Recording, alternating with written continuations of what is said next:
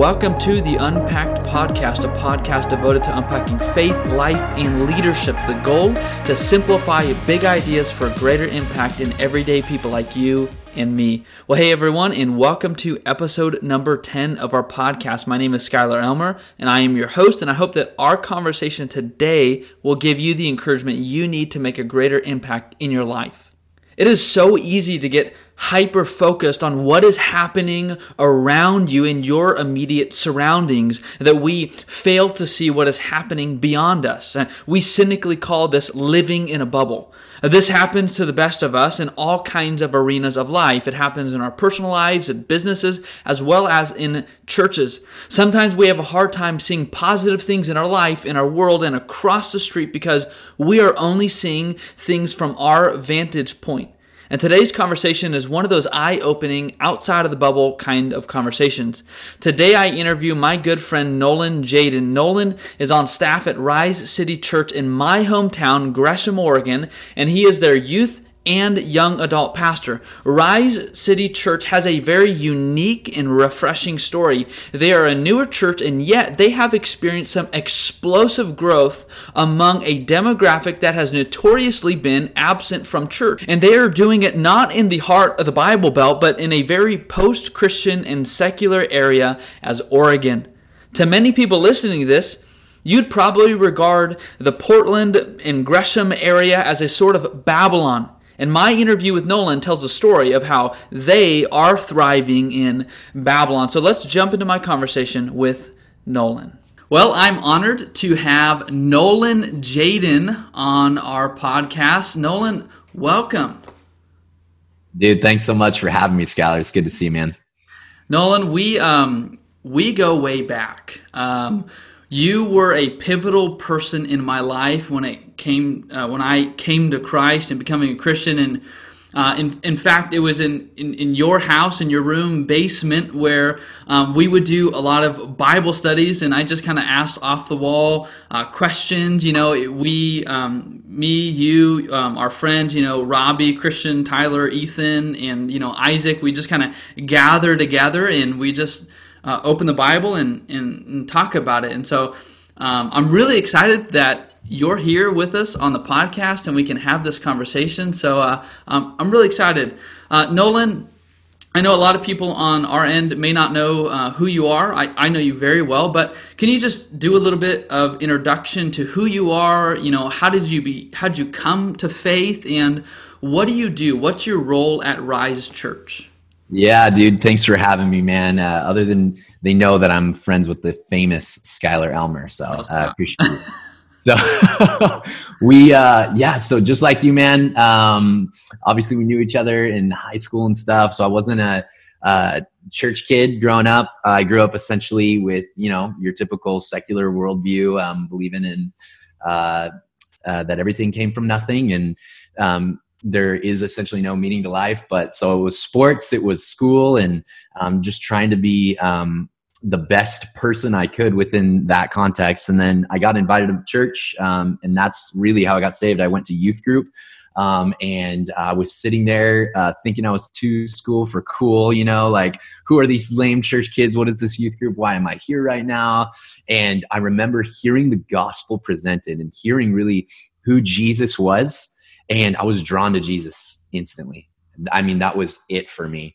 And uh, what was insane was in that same moment, being swept up into the story of Jesus being preached from the front. Um, I heard in the quiet of my heart uh, th- this phrase, I've always known you. Hmm. And so, feeling like this was God speaking to me, and to this day, I'm like, man, that was totally the Holy Spirit moving in my heart powerfully. Um, I remember breaking down crying and uh, not sure exactly what it meant to be a Christian, but that was the moment I actually traced my whole story back to is uh, hearing the gospel there. Um, so I got saved, get baptized, hung out with you guys, and uh, long story short, now I'm a pastor um, at Rise City Church here in Gresham, Oregon, which is just outside of Portland. I oversee youth. Um, we're starting young adults ministry, which is uh, a lot of fun. I get to preach a lot here on the preaching team and then uh, get to do a lot of stuff with communications in general. So that's who I am. That's awesome. And I remember, you know, we Man, we, we, you know, you were on the youth leadership team, and you were responsible for um, bringing, um, encouraging me, Robbie, Tyler, and, and Christian was also, you know, it helped kind of bring us, you know, knuckleheads into the youth group, and then Tom had to kind of deal with us, and then you know we even went to uh, Bible college together at Ozark for you know for a brief period of time. Then you went back, got married to Lindsay, and uh, and then it just so happened that you know Rise City Church started, and, and Jason started doing some incredible things, him and the team, and um, used the very same facility that we got saved in um, mm. to to really start the church. I mean, I guess it started in the basement, but in the very room, you know, that our faith was kind of born, a reborn into, um, that this ministry kind of um, really began to grow and, and develop. Um, can you share with us, Nolan, a little bit about um, Rise City Church's story? Gosh, dude, that's so true, and that's an awesome uh, insight into the story. So yeah, uh, Rise was started by Jason Clark, who uh, he's this kid that grew up kind of Bay Area ish in California. Um, he had a similar experience. Um, he grew up in a Christian home, but um, really found Jesus um, in a real and tangible way for himself in high school. He ends up at Bible college up at Multnomah, uh, now called Multnomah University. And uh, that was um, how his heart really got, um, I don't know, just he drawn to the Pacific Northwest. Um, he was doing ministry in Gresham as a youth pastor, um, and around that time, uh, he was he was doing a lot of business and stuff. Just a really successful guy in general. Um, but at that time, he was looking for like, really, what is God leading me into next? And so, um, in the providence of God, he actually meets. Um, some also very successful business owners in the area uh, over a coffee shop called Stomping Grounds. He meets their parents uh, very smart people, very humble believers, super connected to the community. And I could just go story after story of how he just um, really meets these leaders that are leading Rise today. They end up uh, kind of just dreaming up what would it look like to plant a church in our city, a fresh work of God. Um, to be honest, there wasn't a lot. Like we have strong churches in the area, but per capita, uh, as you know, Port, the Portland metropolitan area is very non-Christian. And so um, the need for a local church uh, to be planted was definitely um, something they felt. And as they talked, planters meeting started. They ended up getting um, a small uh, group, about 40 people. Um, they plant, and within uh, five years, they're about 500 people. We just hit our six year anniversary um, during the pandemic. So, in about five years, 500 people. That's kind of the way I, uh, I look at the story is like insane move of God, in my opinion, right? Um, I don't know how fast churches grow in you know the Midwest in Texas, but um, from my experience, having grown up in this city, I'm looking at it going like there's there's hardly been anything like this. And so um, I actually joined the church a year in, uh, a little over a year into when they planted, and uh, met Jason right away. He, what's funny is he was like, "Dude, uh, you should consider serving in our youth ministry, maybe even helping us get started." uh, with a youth ministry. And at that time in my own story, I wasn't sure that ministry was for me, right? And I remember looking at him across uh, a coffee table and saying, like, I am absolutely honored that you said that, but there's just no uh, chance that I will get involved in starting a youth ministry, right? Like, and I remember him looking at me and saying, "You need to pray about it, man. Like, at, at least pray about it." And so then I go home, and I knew my wife was kind of burnt out on being part part of ministry and stuff at least from a leadership standpoint. Um, obviously, want to serve. And I go I, on the drive home. I, I pray to God. I remember the exact location I was on the street, and I say, Jesus, like if you want us to do this, like when I get home, I'm like playing like the whole like God do this, you know, show a sign. And I say, God, I need you to have Lindsay be the first one to say, no, that is absolutely what we should do. And so, but I'm convinced at this point, like Lindsay's done, I'm done. I get home, I talk to her, and the first thing that comes out of her mouth is exactly what I prayed to the Lord. Mm. She she looks at me and she says, "No, you you need to reconsider this." And I'm like, "You're on his side. Like, what are you talking about?" And so the rest is history. For the last uh, you know four or five years, uh, we started the youth ministry. Um, really watched the church grow. It was the grace of God alone, and so um, yeah, dude, I, I really believe that um, this has just been a move of the Holy Spirit where juncture after juncture, he has initiated and he has caused the growth and we're kind of along for the ride here so yeah man that's cool i remember when when you had that conversation with jason i, I don't know about when that was but we had a conversation, you know, and I, I was, this is in California and I was talking to you and you're like, dude, should I do youth ministry? I just don't know. And we were just kind of wrestling since I was doing youth ministry. And, uh, man, I remember that. And this is so fun because um, you, we when we went to visit um, Oregon, we we went to Rise City Church, and it was I mean it was awesome, and it just just seeing what God is doing in. Um, you know, I mean, it's it's not just a young adult ministry. I mean, it's it's very multi generational um, there. But everybody was really enthusiastic and exciting. And then I got to hear you preach, which was awesome, and you knocked it out of the park. Um, well, I, I man, um, I guess you know you you said you've been in it four years on I guess on staff. Like, what did how was that transition? Like, did were you able to get um, because it's a brand new church plant? Um, did you did you go from whatever you were doing into um, I guess working full time? Like, how did that work? Like, were they able to to afford you? I don't know a better way to say that. I don't cost a lot. No. Um, so that's a great question, man. So the transition for us was uh, I was uh, sharpening knives uh, for Benchmade Knife Company. You know, I was working an assembly line, and um, uh, what happened was after we started the youth ministry, uh, pretty much within the first year, um, Jason started kind of talking, opening the conversation about being on staff and what would it look like for you to do ministry even part time and uh, just realistically like it wasn't uh, a good financial move like to to go on staff of the church um, but we um, we prayed about it and thought man this is something we'd like to do. I ended up this is funny i actually ended up moving uh, my wife myself and our firstborn ollie into this like rental property that he was that was connected to his house like this tiny tiny remember, yeah. Yeah. And oh yeah you guys came and hung out with us that was really cool. Um, and so it was real small, but um, uh, rent was cheap, you know, and so um, we moved in there partly to to get into the city because we were living a city away, and partly because to reduce costs so that we could actually start moving towards being on staff. And so um, I came on part time, just a few hours a week. Um, I actually uh, quit my job. Uh, I started working like three part time jobs. Uh, one of them being like a Starbucks barista and like doing sales for some random company. It was just a hustle, man.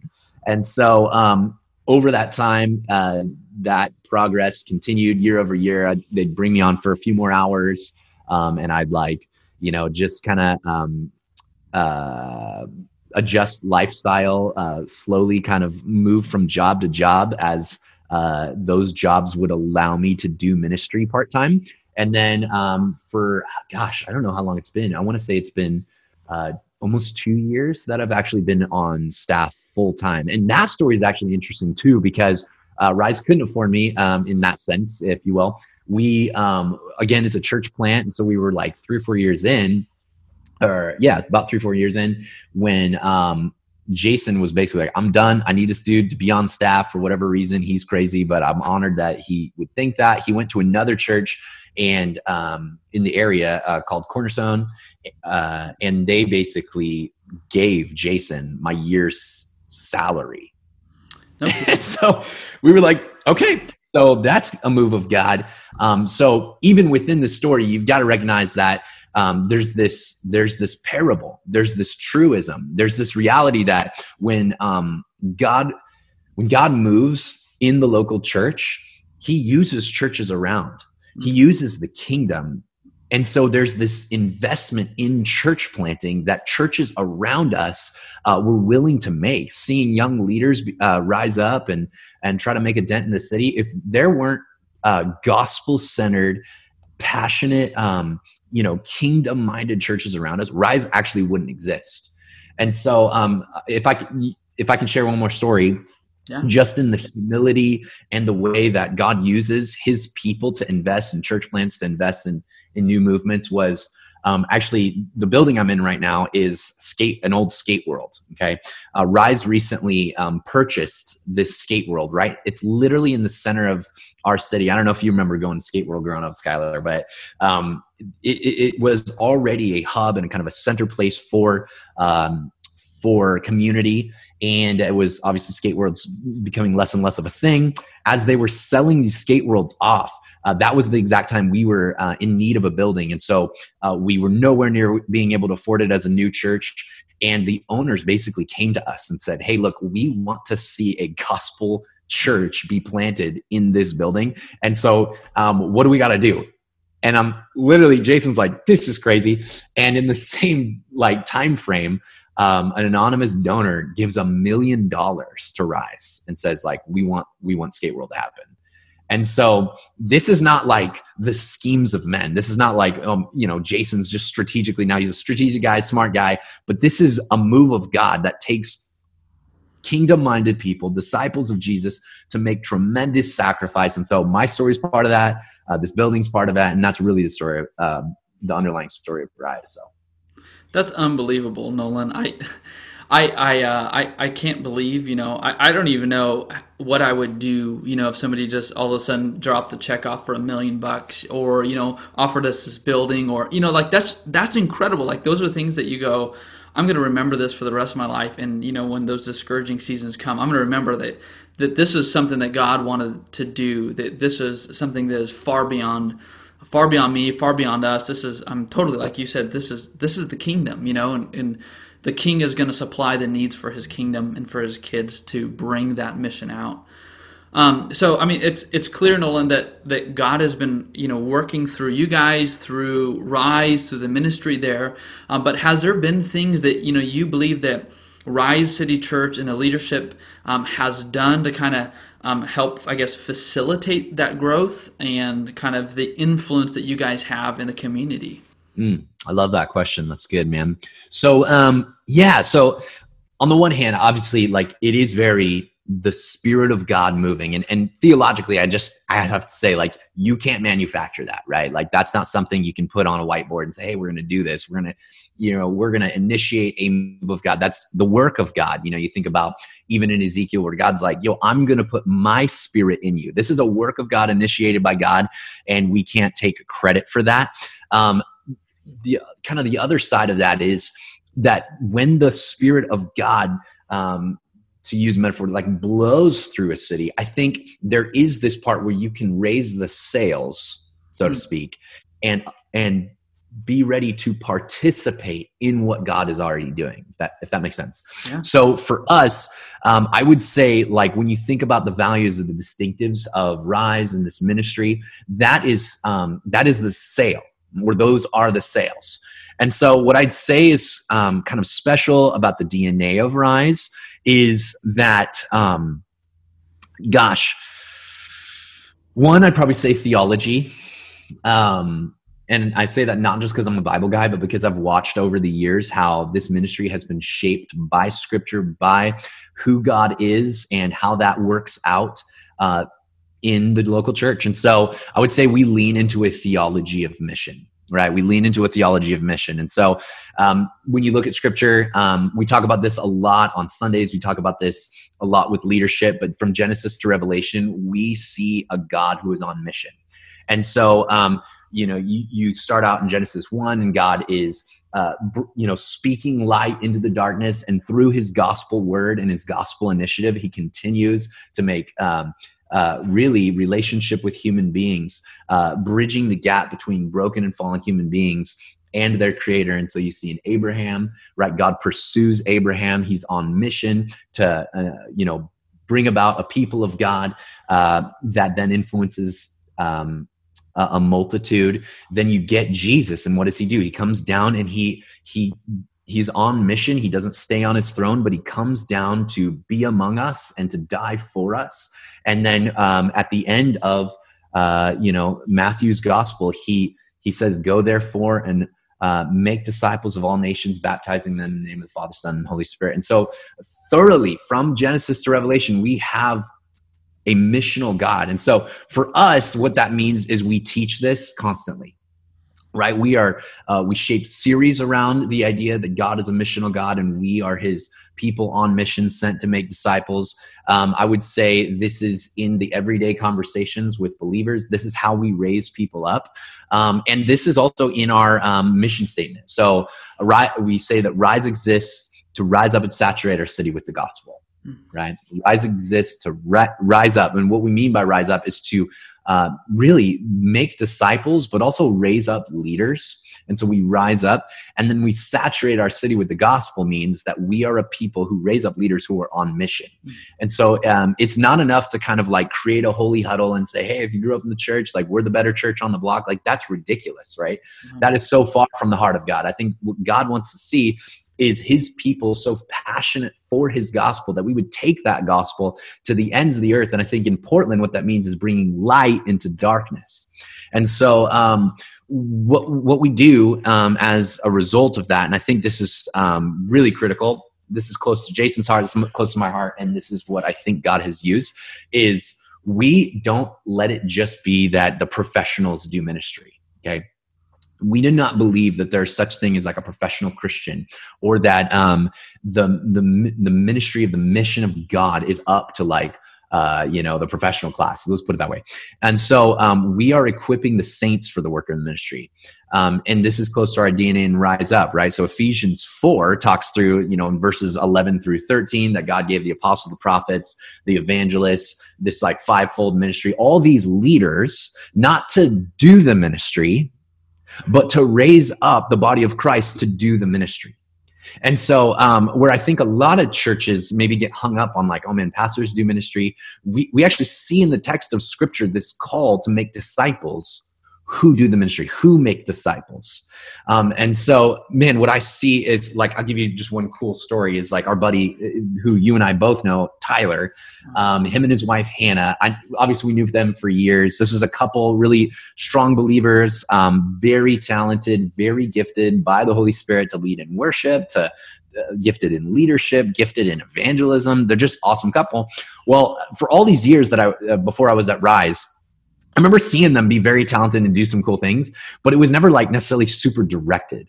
And I remember thinking to myself, like, as I watched them, like, man, what are they going to do with all of this giftedness? You know, like, and it was actually at Rise as they met, um, uh, as I met Jason, as I met leaders here who said, no, you guys need to use this for the kingdom of Jesus. They're now um, through kind of being raised up at Rise, where they had all this talent but weren't necessarily using it through the local church and the leadership. They're actually two of the best worship leaders that I know in the context of a local church and they're using their gifts and they're i mean tons of people talk about man that I know who Tyler and Hannah are, and and it's all because the church said we need to get behind these people and equip them to do the ministry that God has called them for.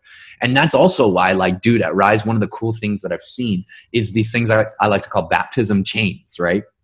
So we allow uh, we really want to empower people in the congregation to baptize and so on sundays we have pastors baptize uh, but man we have we have just disciples of Jesus who are not in any like formal ministry baptized. And so hmm. we'll see a couple, married couple, get into the waters of baptism, bring a friend in. You know, you kind of watch them, help them down into the baptism. They do the whole thing, and you're already in tears because they baptize this friend. You're like, what a beautiful moment. But then as soon as that couple finishes, you'll watch them get out, and then the couple they baptize will bring another couple in who they reached. You know, and, and then baptize. I mean, we have video of this, and I'm in the back, like Jason, like I'm not crying. Are you crying? He's like, I'm not crying. You're crying, and and we're just grown men, like weeping as as person after person. You see these chains of baptisms. Man, one point we saw 16, another point we saw 30, but it's these the disciples of Jesus baptizing one another. It's such a picture of having such a picture of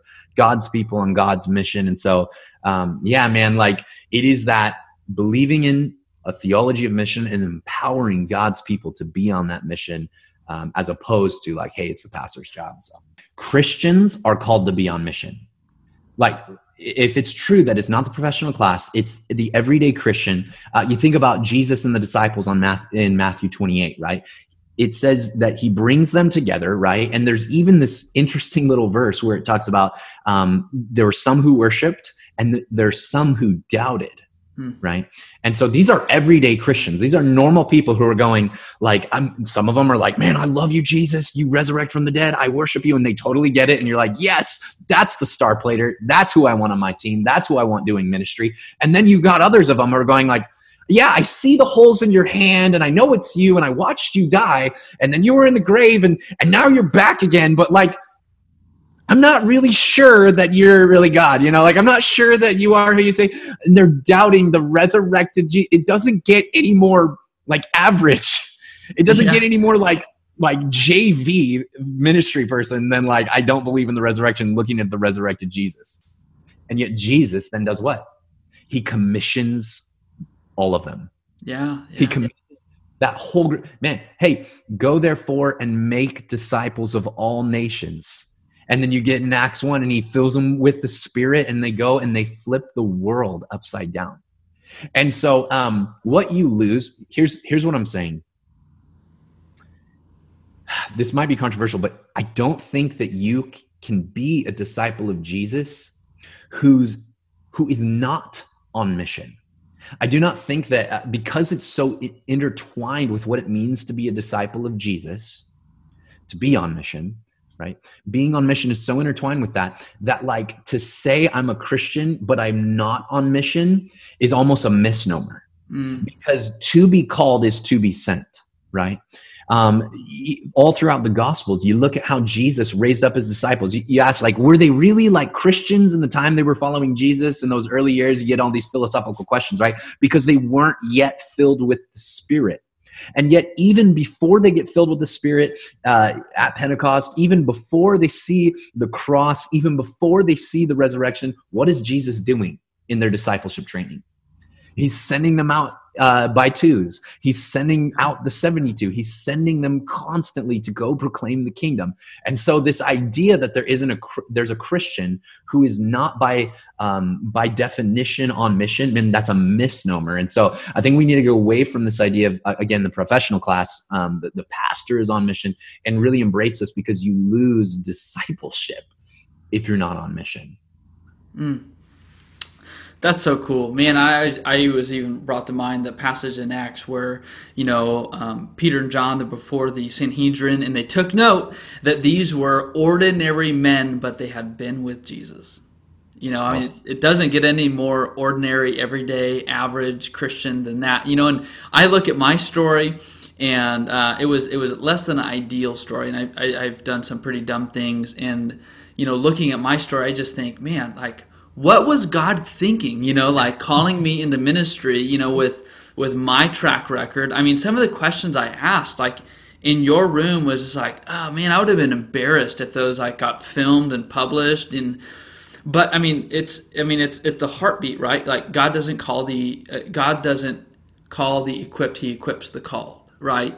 that um, I mean, oh. you, you, see that with with um, what you were saying with the Gospels, right? I mean, I, I hadn't put that together that the, they weren't filled with the Spirit to be empowered to do ministry, and yet Jesus was still entrusting them with ministry.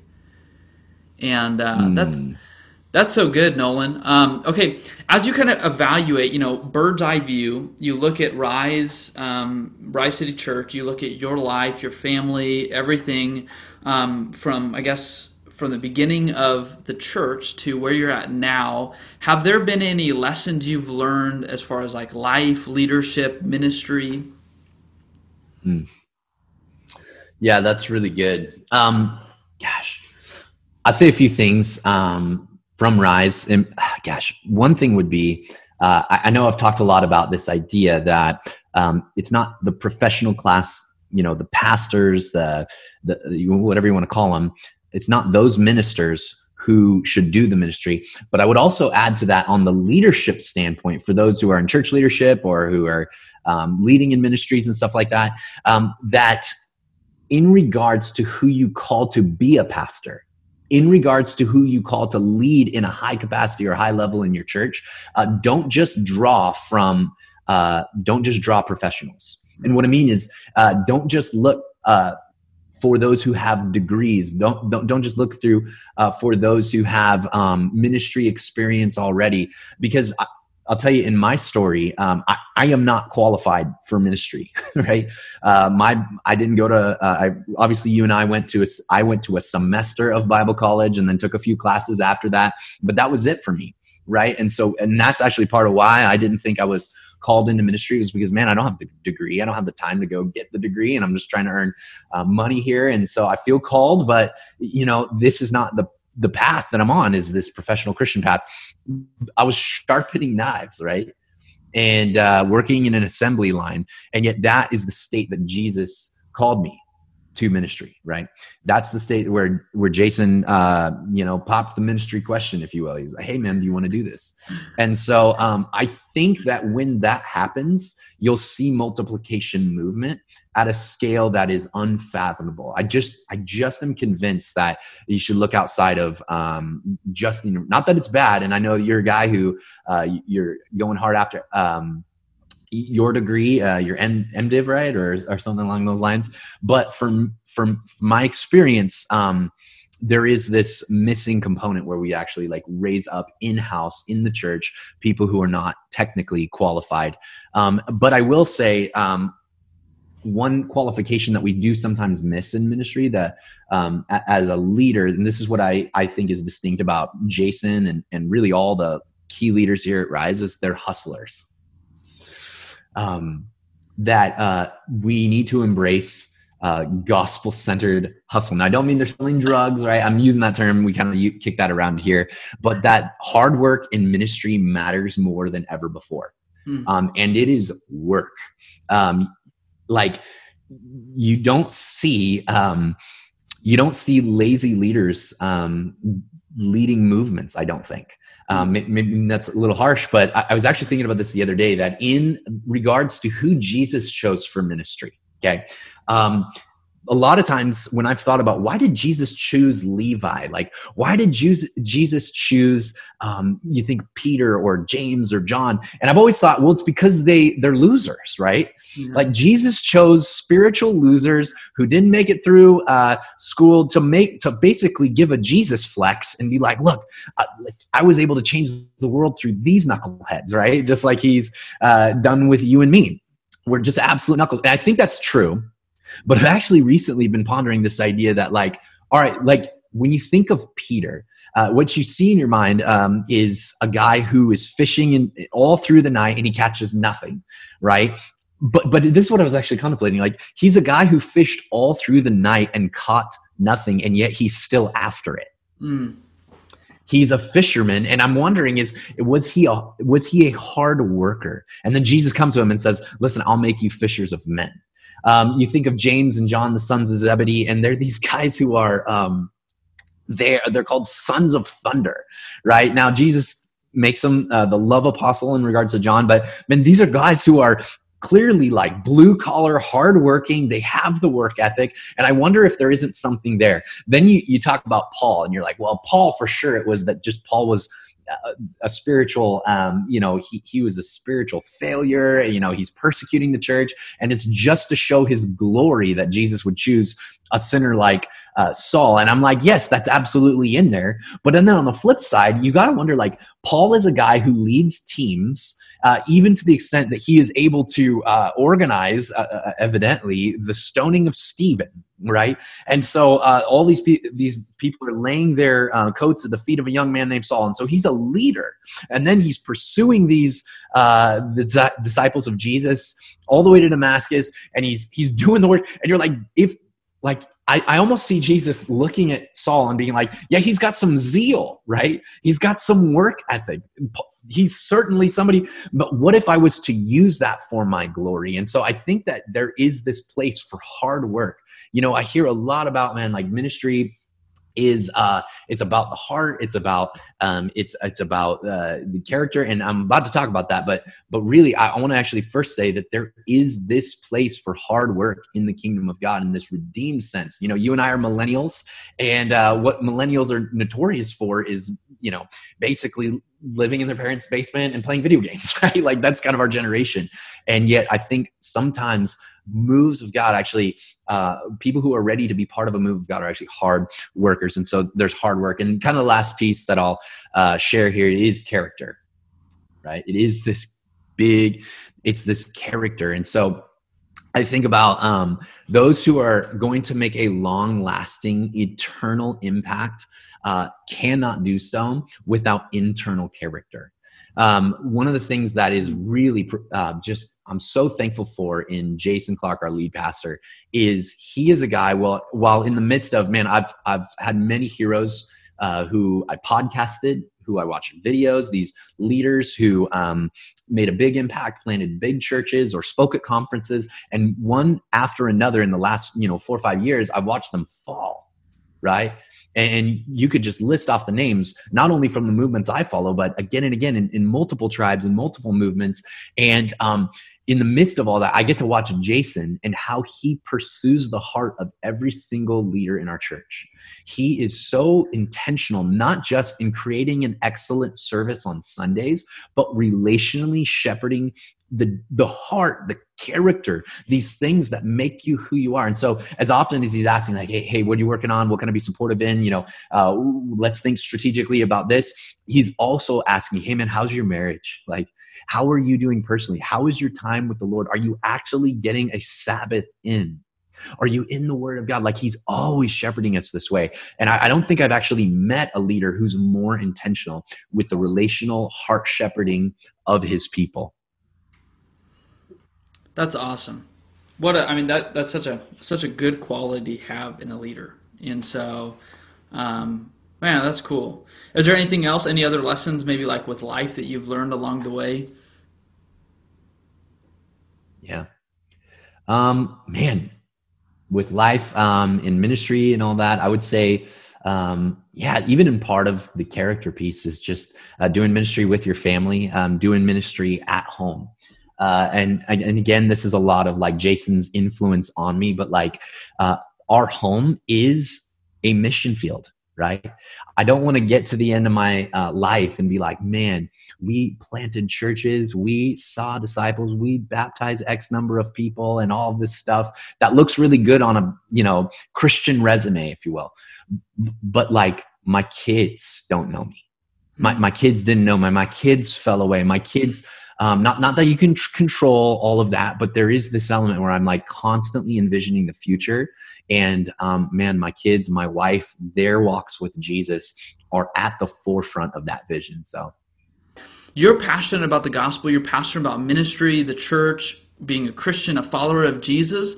Um, what does it look like to um, have a gospel centered home? I mean, what is what does that mean for you, and what does that even look like? I, I, guess like why is it important to see your family as a ministry?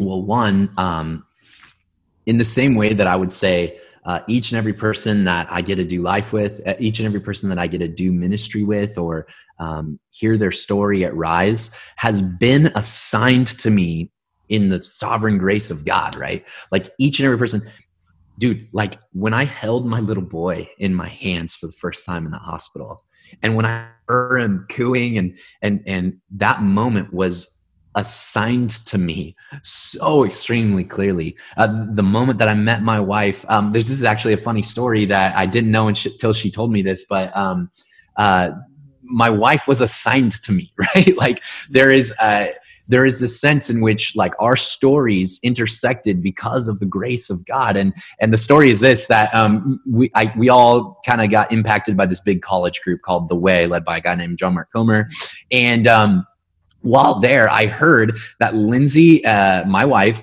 uh, before we had ever met or whatever, was sitting down next to you and I think Tyler, one of our other buddies, oh, and okay. uh, literally she, said that um, he said the, the, the leader at the time said, "Hey, turn to the people around you and pray for one another. Actually, lay hands." And there's like you know thousands of people here, and I, I and I guess you guys like laid hands on her and actually prayed for her and prayed for her future and stuff like that. And so she's telling me the story. I'm going like, those are two of my like best friends growing up who prayed over my future wife, and so she, she's assigned to me. Right? There's this beautiful picture of that. And so, man, I'm I am uh, on assignment and they are my assignment. And so um, I want to give my life to that. This is not something I'm worthy of. Um, and so really one of the cool things at, in our home is, is that gospel focus. I mean, we want to disciple our kids.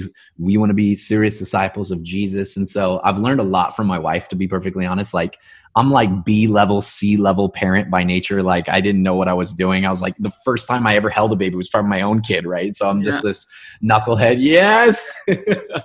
and so we're in this boat together.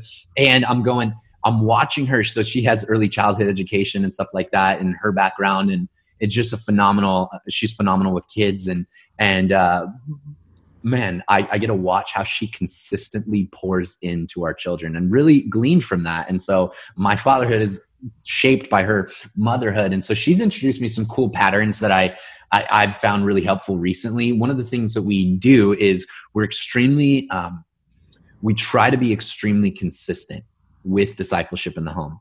Um, I think uh, what's cool is in church world right now, people are re-embracing uh, the idea of uh, like rule of life the idea of spiritual disciplines, these things that I think um, the evangelical world uh, has been, well, no, it's grace. And so you don't want works. So you don't want patterns. You don't want liturgy. You don't want, uh, you know, rules because all of that is works. And then you have uh, Dallas Willard, who's come kind of back to the forefront of uh, Christian thinking and ministry and stuff. And what he said is basically that um, grace is not opposed to uh, uh, grace is opposed to earning, but not opposed to effort, or something along those hmm. lines.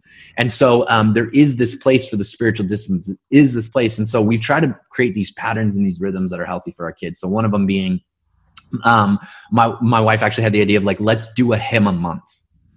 And so every night we um, take an old hymn, and right now uh, we're doing "All Creatures of Our God and King," and then um, uh, last month it was before the throne of God above, and every night we sing that to our kids. And um, man, I've seen the fruit of it. And you know, we have a a five year old, we have a two year old, and and then we have a baby, and she she can't exactly sing along, but the two year old can kind of mumble along, and the five year old he he gets the words, and it's seeing him uh, sing these gospel truths and then ask about them, like daddy what does that mean? What does thy mean? And so he explained that but then really getting into the the root of like what is uh what is this idea and explaining priesthood? Jesus is the great high priest to our kids and what that means that he is mediator and and he's five and yet they can get it. And so the hymns thing has been really really neat. Um, another pattern that's been really fun is um, honestly, like I, am sure a lot of families do this, but just it's the consistency piece that I think is critical is reading the scriptures to them. Now we don't use. Uh, you know the ESV study Bible in in with the kids. What we use is the Jesus Storybook Bible. And have you used that before? Yeah, that's what we use, man. We are my guy. Mother from another mother. Truly though. So um yeah, the Jesus Storybook Bible um, is always pointing to Jesus in the gospel. Um, for, you know, the Genesis Revelation, uh, we see echoes of the gospel in type and shadow. And so, all throughout that, I find myself like I'm reading this to them, and I'm like, every third story, I'm like, oh gosh. And, and Ollie's like, Daddy, are you crying happy tears again? Because he knows like the gospel just rocks me. And I love this Bible because he presents it all throughout uh, you know abraham david it's always pointing to jesus not pointing to works righteousness which a lot of honestly a lot of kids bibles do and so um, the gospel gospel gospel and so that kids i can't actually recommend that enough i think they actually um, made it uh, a, a, copy of it where um, they they published it for adults too, and so there's like a nice adults oh. copy. But uh, if you can get your hands on the Jesus Storybook Bible for your kids, what a way to shape their hearts and minds and imaginations on the gospel of Jesus. Nolan, you have no idea, um, maybe you do, um, the footprint of faith you have had in my life. And, you know, for everybody listening, I, I just want to say, like, in all sincerity, um, you would be somebody that I would want as a pastor. Um, especially if I was in youth group, I would want you as my youth pastor. You have had such an incredible uh, impact on my own life and my own faith and just um, shepherding me to help uh, see Jesus more clearly, but also being able to wrestle with questions in an honest way that leads me to faith. And so, anyways, man, I just want to say thank you so much for taking the time to uh, have a conversation about what God's been doing um, in your life as well as Rise City Church. And it was such an honor for, for me to uh, to talk with you again. And man, I love you, and uh, look forward to Talk to you again. Thanks, Nolan. Much love, man. You're my pastor. Peace. Nolan has always been somebody I have greatly appreciated and respected in life, marriage, and ministry. And I'm so glad that he was willing to share just a little bit about what God has been doing there. The reason I think that conversation is important is because I think it is all too easy to believe that we can never do enough or that a generation of people are impossible to reach that they're lost. And and in the words of Nolan we need to see what God is doing now and raise up the sails and join him. After all this is his church. This is his movement not ours if you want to look up some of the key points that Nolan had mentioned, you can by going to our show notes. We have some of the points that we talked about as well as different links. Um, one link is to Nolan's podcast that he does for parents. It's called the Parent Podcast. It's a really good resource that's out there we have a really exciting lineup of guests that I, I really can't wait to share with you. But let me go ahead and tell you who's coming up in the next couple weeks. Next week, I am releasing part two of an interview that I did with Dr. Shane Wood on his book, Between Two Trees. The first interview we called um, A Biblical Answer to Racism. In this upcoming episode, we talk about God's work of transformation in our lives. And if you want to know, how does God transform us and, and why is transformation important and why don't I feel God transforming me um, faster than what I'm experiencing? And is God even working in my life? Then this is your episode. So that's next week. And then following that interview, my guest is going to be Dr. Mark Moore. Mark did his PhD works on the politics of Jesus. He's also my former professor at Ozark Christian College. Mark is currently the teaching pastor at Christ Church of the Valley in Arizona, which has over 20,000 people in attendance. And we are talking about a hot topic uh, issue civil disobedience. When is it permitted to actually uh, disobey governing authorities? And, and where and when do we as Christians get it wrong? And so I hope you will join these conversations. But before we get there, before we get to next week, would you do me a favor and could you just rate this podcast and write a review of what you are personally getting out of them? It helps get the word out. Well, I hope this conversation has helped you in your life so that you can make a greater impact in your life. Thanks for tuning in, and we will see you next week as we talk about God's work of transformation with Dr. Shane Wood.